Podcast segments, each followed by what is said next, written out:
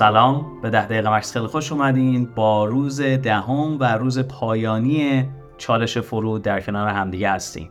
در نه روز گذشته تمرین هایی کردیم از جنس های مختلف که کمک کردن فرود بیایم زمینی بشیم.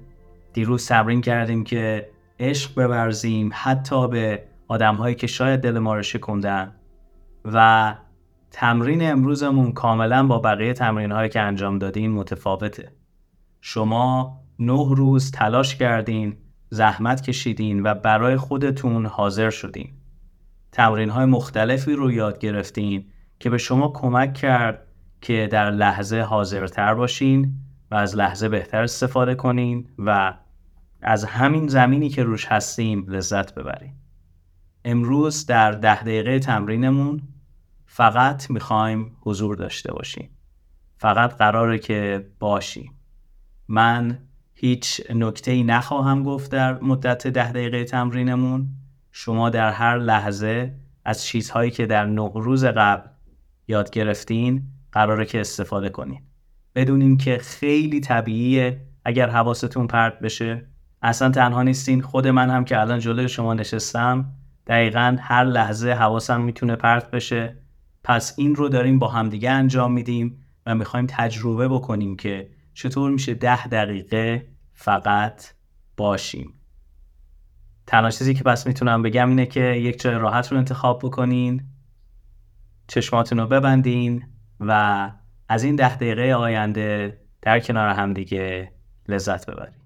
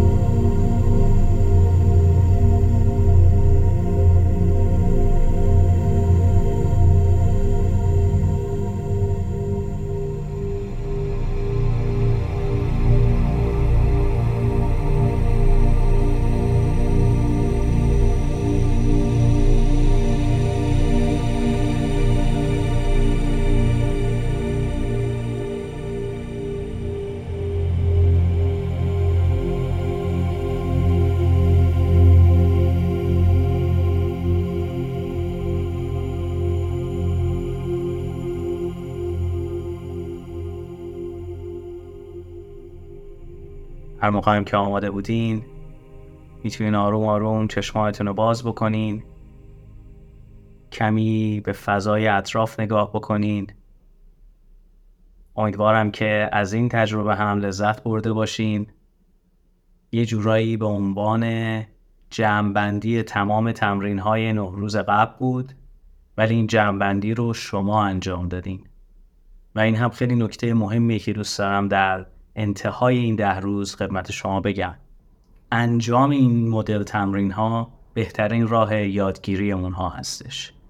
با انجام دادن و تمرین کردنشه که می‌تونیم این تمرین ها رو یاد بگیریم به شکلی که برای ما کار می‌کنه درشون بیاریم و در زندگی روزمرهمون ازش استفاده بکنیم.